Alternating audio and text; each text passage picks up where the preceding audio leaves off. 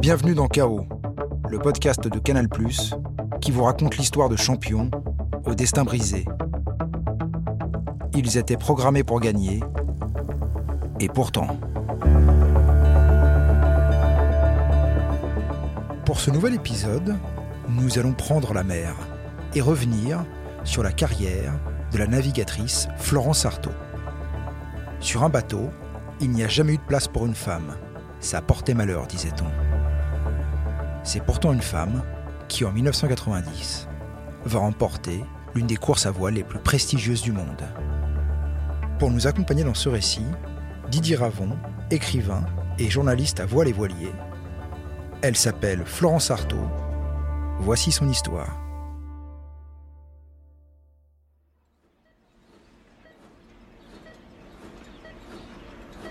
Mai 1974, hôpital de Garches.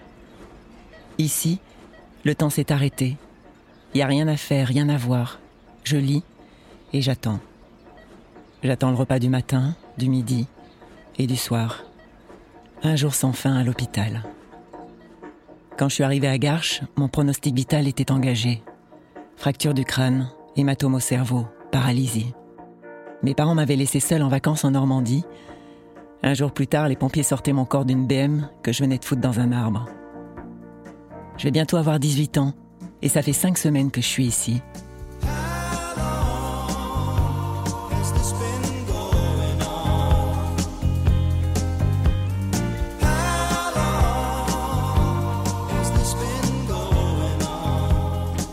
Je suis pas une fille à papa.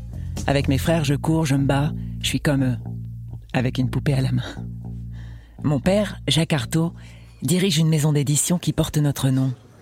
Il publie beaucoup de livres d'aventuriers, de navigateurs. Éric Tabarly, Bernard Moitessier, Alain Collat, ils sont tous passés chez moi. J'ai grandi dans un monde d'explorateurs, dans un monde d'aventures.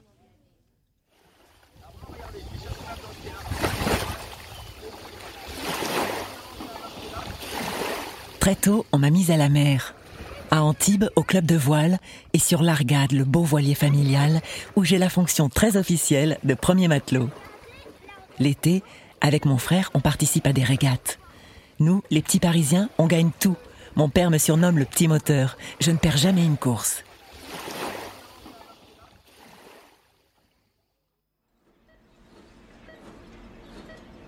En attendant, je suis toujours à l'hôpital de Garches.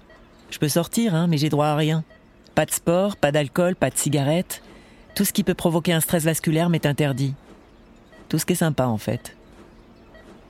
Moi, je ne rêve que d'une chose, la mer.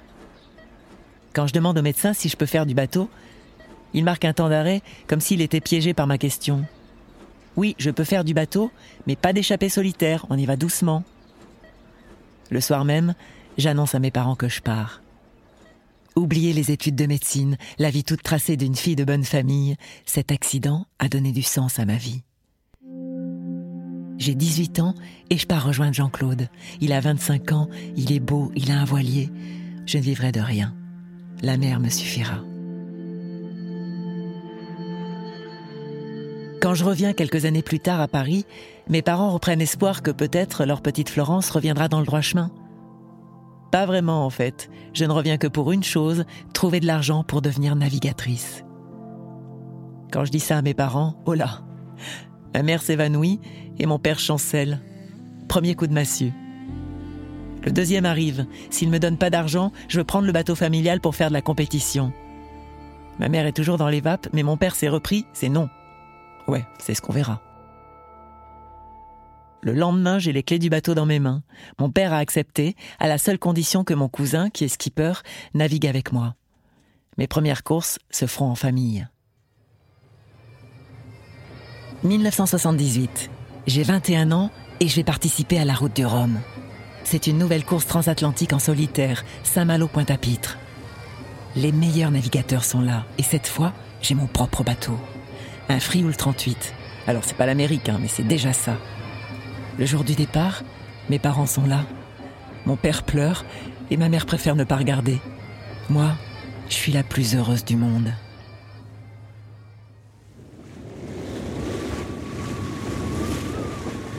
J'ai froid, mon ciré est troué, mais je tiens bon. Ma stratégie de course est assez simple. Je prends le chemin le plus court vers Pointe-à-Pitre. L'assistance logistique, c'est mon père qui s'en charge, à distance. Tous les jours, je fais un point météo avec lui, par radio. C'est mon seul repère, puisque tout l'électronique a lâché après deux jours. Je navigue à l'instinct, mon père fait le reste.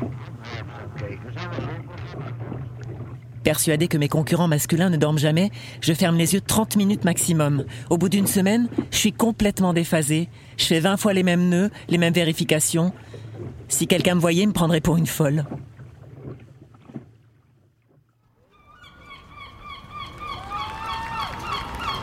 « 27 jours plus tard, je termine le voyage épuisé. Je me faire belle pour l'arrivée, mais c'est au-delà de mes forces. Quand les caméras téléfilment la première femme à boucler la route du Rhum, je porte une botte bleue et une botte jaune. Ça n'est qu'en arrivant que je découvre mon classement final. Je termine onzième et première femme. Bon, en même temps, on n'était que deux. À Pointe-à-Pitre, pourtant, personne ne parle de moi, ni même du vainqueur d'ailleurs. Ça fait plusieurs jours qu'on est sans nouvelles d'Alain Collat. Son immense bateau a disparu. On ne le retrouvera jamais. Quand je rentre à Paris, je suis devenue un symbole féministe. Florence Artaud, la femme qui domine les hommes. Dans le monde de la voile, on n'est pas très avancé sur le sujet. Vous connaissez, vous, le féminin du mot marin Ben non, il n'y en a pas. Quand on interroge Eric Tabarly sur mes performances, il répond que s'il n'était pas blessé à l'épaule, il nous montrerait tout de suite que les hommes sont supérieurs aux femmes. Je vais être honnête, ça ne me touche même pas. Eric, c'est une légende. Quand il se dit supérieur aux femmes, je le crois, puisque c'est un dieu. C'est même plus que ça. Ma condition de femme m'offre néanmoins quelques avantages. Je suis assiégée par des propositions de publicité. Tout le monde veut celle qu'on appelle désormais la petite fiancée de l'Atlantique. Biotherm est devenu mon nouveau sponsor. Pendant une course, une équipe de tournage me suit pour un spot publicitaire. Beauté, c'est le nom de la pub.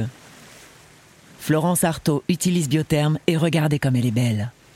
Il tire un peu la gueule quand il se rend compte que je me douche pas. J'ai le visage tiré à cause du sel de mer et mes cheveux. Je préfère pas en parler, mais l'égérie beauté a pris un petit coup dans la gueule. La pub est un fiasco et le partenariat tourne court. Je partage alors ma vie entre les cours de voile que je donne et les petites compétitions. En 1986, je participe à ma troisième route du Rhum. Terminé l'aventure biotherme et ses crèmes de jour, j'ai un nouveau sponsor et un super nom. Énergie et communication. J'hérite encore une fois d'un bateau de merde. On fera avec.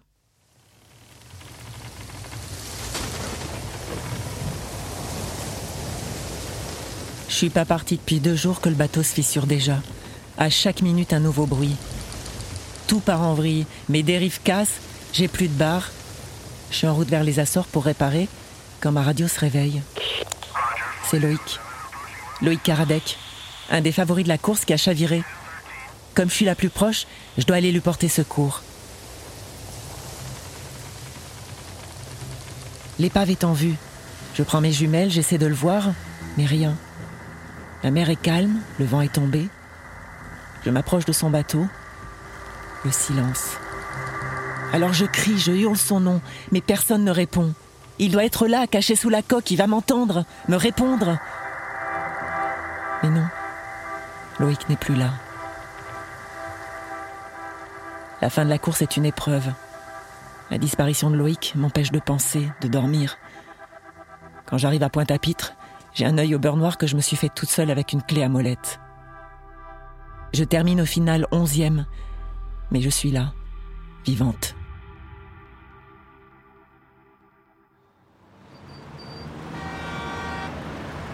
Quand un skipper termine une course, une autre commence. Celle de l'argent, du sponsor. Je déteste avoir à faire ça. Me mettre à genoux devant des banques, des vieux qui n'y comprennent rien. Mon Dieu, quel enfer.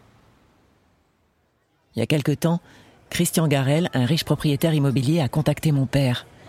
Il voulait acheter l'hôtel particulier familial. Mon père lui rétorque que l'hôtel n'est pas à vendre, par contre, sa fille, si. Je mets mes plus beaux habits et j'entre en scène.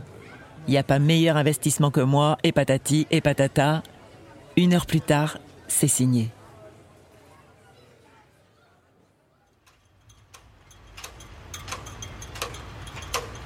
Quelques semaines plus tard, j'ai racheté le bateau de Philippe Poupon.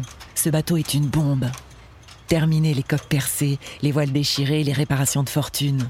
En août 1988, je suis au départ de la course Québec-Saint-Malo avec trois coéquipiers.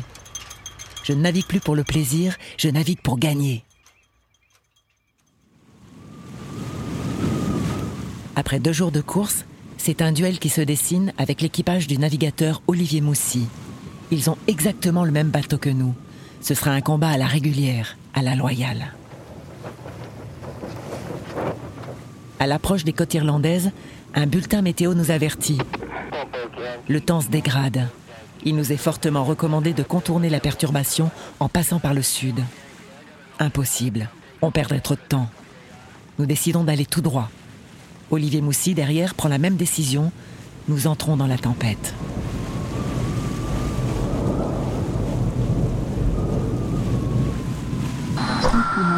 Bonsoir, l'actualité en direct et le drame sur la Transat Québec-Saint-Malo au large de l'Angleterre. Trois événements. D'abord, deux concurrents abandonnent. Ensuite, le bateau de Florence Artaud s'est retourné.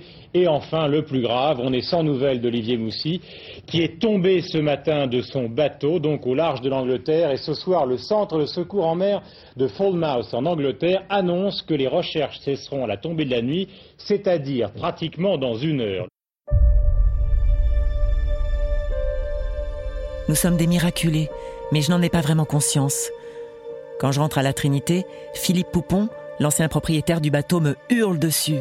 Si je suis encore vivante, je le dois qu'à la chance. Moi, je voulais juste gagner, devenir comme lui, devenir comme eux, de vrais marins. Mon naufrage aurait pu décourager Christian Garel, mon riche donateur, mais non. Pourtant, j'ai les oreilles qui sifflent. Hein. Florence Artaud ne sait pas naviguer, c'est un danger public. Il y a mille raisons pour me laisser tomber, mais Christian Garel insiste. En 1990, le trimaran Pierre Ier voit le jour. L'objectif est très simple, remporter la route du Rhum.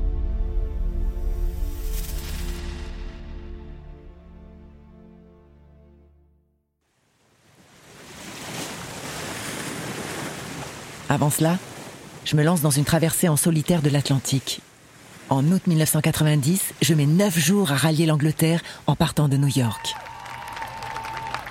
J'améliore de deux jours le record détenu par Bruno Perron. Je ne suis plus une outsider pour la route du Rhum, je serai l'une des favorites. Dimanche 4 novembre 1990, Saint-Malo, départ de la route du Rhum. Je porte une très belle minerve pour l'occasion, résultat d'une manipulation bien foirée d'un ostéo. Du coup, ça piaffe beaucoup sur le port, le journal L'équipe écrit Florence Artaud ou la voile déchirée. On me décrit comme une pleureuse, comme une fille qui va encore abandonner.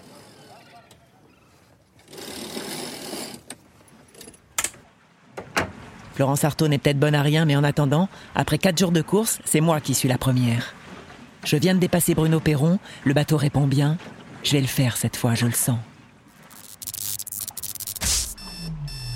Tout s'est coupé.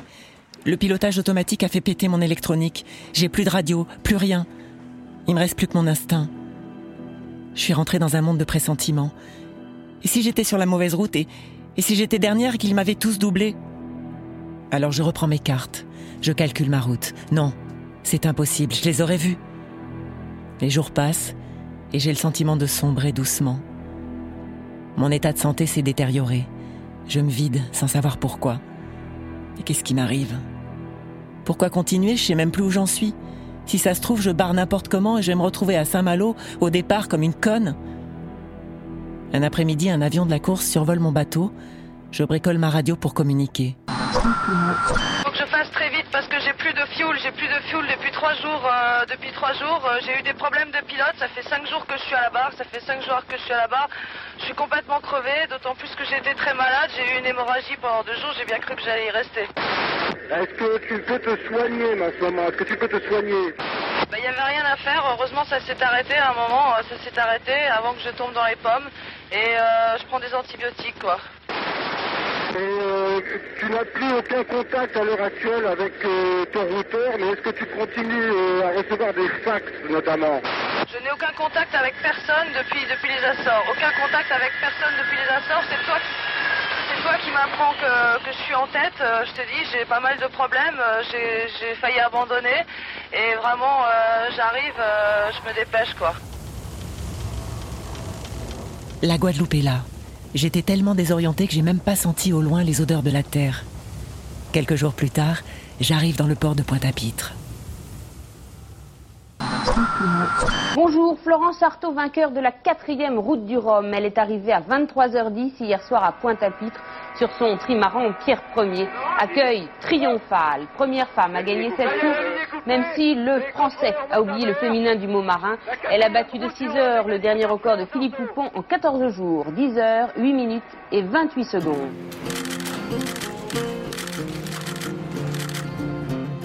Le 18 novembre 1990, une femme a triomphé des hommes. Le journal L'équipe titre le lendemain Pardon Florence. Je ne suis plus une simple navigatrice, je suis devenue une star. J'ai ma place au musée Grévin et attention, encore mieux, je suis la femme la plus désirée de France. Un récent sondage a établi qu'une partie de la population masculine souhaitait m'épouser.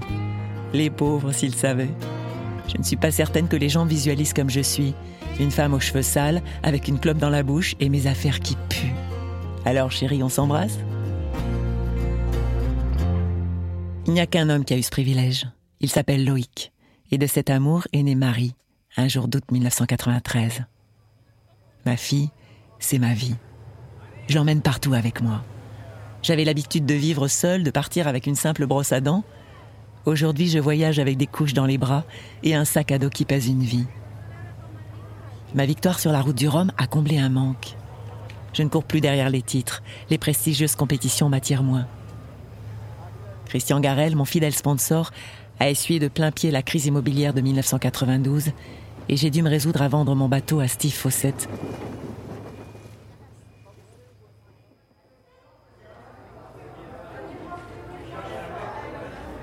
Quelques années plus tard, j'accepte de revenir à la compétition en rejoignant Bruno Perron. Sur son bateau, nous allons tenter de battre le record du Transpacifique Los Angeles-Hawaï. Par ailleurs, nous ne sommes pas les seuls à tenter ce record. Steve Fawcett est là aussi. Quand je le croise à l'hôtel, il me salue à peine. Il m'a pris mon bateau, ma vie, et en retour, je n'ai même pas un regard.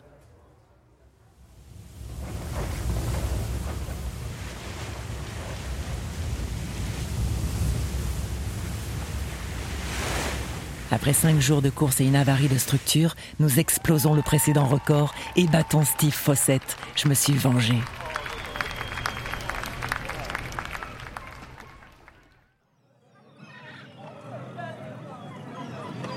De retour en France, je décide de changer de catégorie de bateau. C'est Jean Le Cam qui m'a initié au Figaro. Le Figaro, ce sont des courses de voiliers d'une dizaine de mètres. C'est l'antichambre des grandes transats. Ça permet aux jeunes de se faire repérer. Je ne suis ni jeune ni en quête de notoriété, mais je le fais. Je veux plus m'occuper d'une équipe, d'un budget, passer 11 mois sur Terre à ne gérer que des contraintes pour un mois de plaisir. Entouré de jeunes skippers, je retrouve le goût de la course simple. Il n'y a plus qu'une chose qui me fait rêver, c'est participer une dernière fois à la route du Rhum. J'ai trouvé un magnifique trimaran de plus de 30 mètres. 20 ans après sa victoire, Florence Artaud revient là où tout a commencé. J'ai vite déchanté. Nous sommes en 2009 et j'ai le sentiment d'être revenu 20 ans en arrière. Une femme sur un bateau? Ah non, trop risqué. En plus, Florence Artaud, dès qu'elle ouvre la bouche, c'est pour dire une connerie. Lors d'un rendez-vous chez Citroën, à la sempiternelle question Qu'est-ce que ça peut nous rapporter? je leur ai répondu que toutes les marques qui m'ont suivi ont leur nom dans le dictionnaire derrière le mot voile. Je crois pas avoir déjà vu le nom Citroën derrière le mot voiture. Sourire figé, on me raccompagne gentiment vers la sortie. J'arrête. C'est terminé. J'ai jamais voulu avoir ce rapport de séduction. Je suis comme je suis. Je fume, je bois, je suis mal coiffée, mal habillée, mais je suis vivante.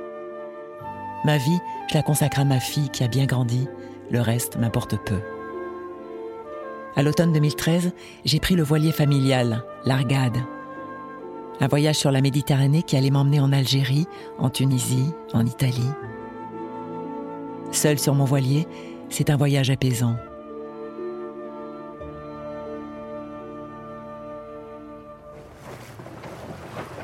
J'ai ramené un petit chat d'Algérie. Je l'appelle Bilka. J'ai très peur qu'il tombe à l'eau, alors je le surveille d'un coin de l'œil, comme si j'étais sa mère. Aujourd'hui, je longe le Cap Corse. Le vent est doux. La nuit est tombée.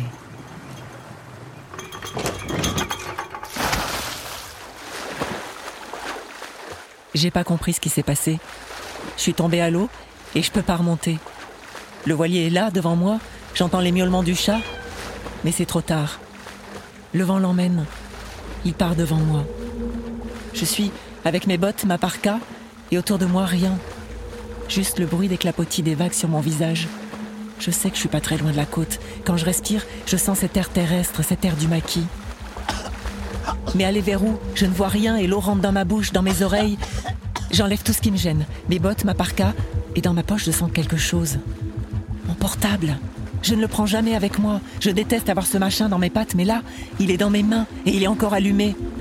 Je le prends et j'appelle le dernier numéro composé. C'est ma mère. Maman, je suis tombée, je vais me noyer. Ma mère hurle, me demande où je suis, alors je rassemble mes idées et dis ce que je sais. Le téléphone coupe. J'ai froid. Je rassemble mes forces pour chercher un horizon, une solution, mais la nuit est noire et elle ne m'offre rien. C'est mon frère. On va venir me chercher. Ça n'est qu'une question de minutes. Mais j'ai plus de force. Ça fait deux heures que je me bats dans l'eau pour ne pas couler. Mon frère me supplie de ne pas abandonner, de me battre. Et d'une voix plus basse, je l'entends dire à sa femme que c'est foutu. Ma petite lampe frontale commence à clignoter. Trois heures ont passé. J'ai plus la force de rien. Je vais mourir ici.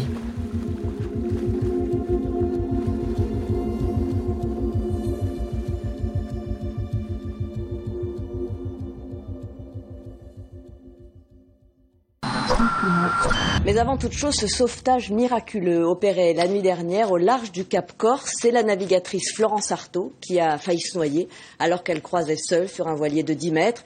Elle a réussi à prévenir son frère grâce à son téléphone portable qui a alerté les secours et elle a été récupérée en hypothermie mais saine et sauve.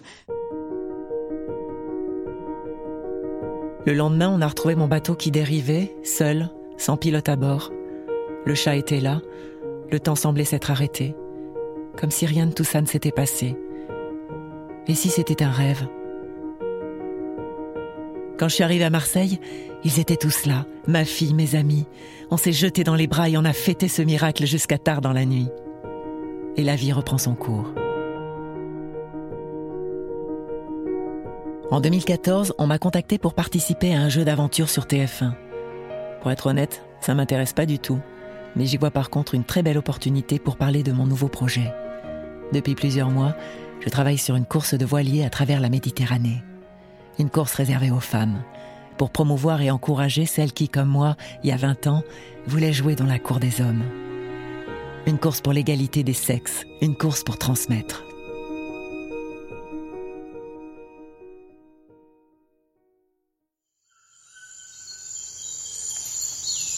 En mars 2015, je suis en Argentine pour le jeu de TF1. Ce Colanta des célébrités est bien décevant. Je m'étais préparé comme une dingue, en mode survie. Je me retrouve à courir 20 minutes dans la jungle pour dormir le soir dans un 4 étoiles. Mais bon, mon objectif initial est rempli. J'ai pu parler de mon projet. J'espère que des investisseurs regarderont. Nous sommes le 9 mars 2015. Un hélicoptère vient nous chercher pour nous emmener sur le lieu de l'épreuve.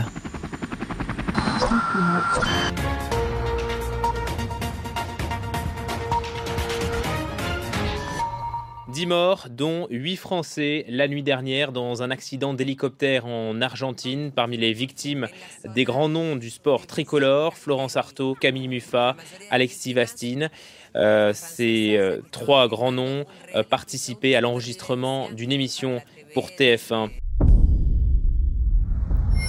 Florence Artaud a perdu la vie le 9 mars 2015. Elle avait 57 ans. Didier, on vient de raconter euh, l'histoire de Florence Artaud. On va revenir sur cette première édition de la Route du Rhum en 1978. Florence a 21 ans et il va s'en passer des choses. Ben oui, elle a 21 ans, c'est sa première transat, c'est la première euh, route du Rhum, donc il y a toujours une, euh, grosse part d'inconnu, hein, forcément. Il y a du très mauvais temps, ça on oublie de, le rappeler. on est sans nouvelles d'Alain Collat, hein, qu'on ne retrouvera pas. Ça a été, enfin c'est, j'ai envie de dire que c'est ce qui écrit aussi la légende de la Route du Rhum. Et donc Florence Artaud qui est sur un petit monocoque, hein, c'est sa première course, sa première grande course. ses parents sont totalement stressé. Euh, son père l'appelle tous les jours, euh, sa mère aussi. Euh, alors il n'y a pas de téléphone portable ni satellite à l'époque. Hein. il faut passer par la, par la BLU, par Saint-Lys Radio. C'est assez compliqué, c'est assez long, c'est pas toujours très fiable. Et ses parents sont super inquiets dès qu'elle tousse. Euh, là, elle va prendre des cachets à la boîte de pharmacie. Sa mère euh, pense qu'elle est en train d'attraper euh, une maladie et une sorte de gangrène parce qu'elle est dans des bottes humides, parce qu'elle se plaint d'être trempée, parce que quand il fait mauvais en bateau, ben, on est mouillé. Et donc Florence a dû dire une fois à sa mère, voilà, c'est l'enfer, je suis trempé. Et donc sa mère panique. Sauf qu'elle ne raconte pas à sa mère, et heureusement, parce que je pense que sa mère aurait fait un arrêt cardiaque, qu'en allant changer une drisse, une drisse c'est un des cordages qui permettent d'envoyer les voiles, euh, elle est en tête de main à 17 mètres de haut et puis elle, euh, euh, dans une vague, elle perd l'équilibre, elle culbute, elle est dans, un, dans une espèce de harnais, hein, forcément, mais elle glisse le long du mât et elle se fait miraculeusement, elle a son pied qui s'enroule sur un cordage et, et elle s'écrase pas la tête la première sur le pont. Donc j'ai envie de dire c'est oui c'est un vrai miracle. Donc si elle avait raconté ça à ses parents pendant la, la course, je pense que ses parents ils auraient ils auraient pas tenu quoi. Donc c'est tout Florence Artaud ça. Alors Florence va remporter la Route du Rhum en 1990 avec un, sacré handicap. Elle n'est pas très familière avec l'électronique de son bateau et c'est un euphémisme. Oui, alors Florence, Florence n'était pas très geek, hein, elle n'a pas cette réputation-là. Euh, elle fait confiance à ses préparateurs qui préparent euh, le bateau euh, nickel, notamment des informaticiens, électroniciens.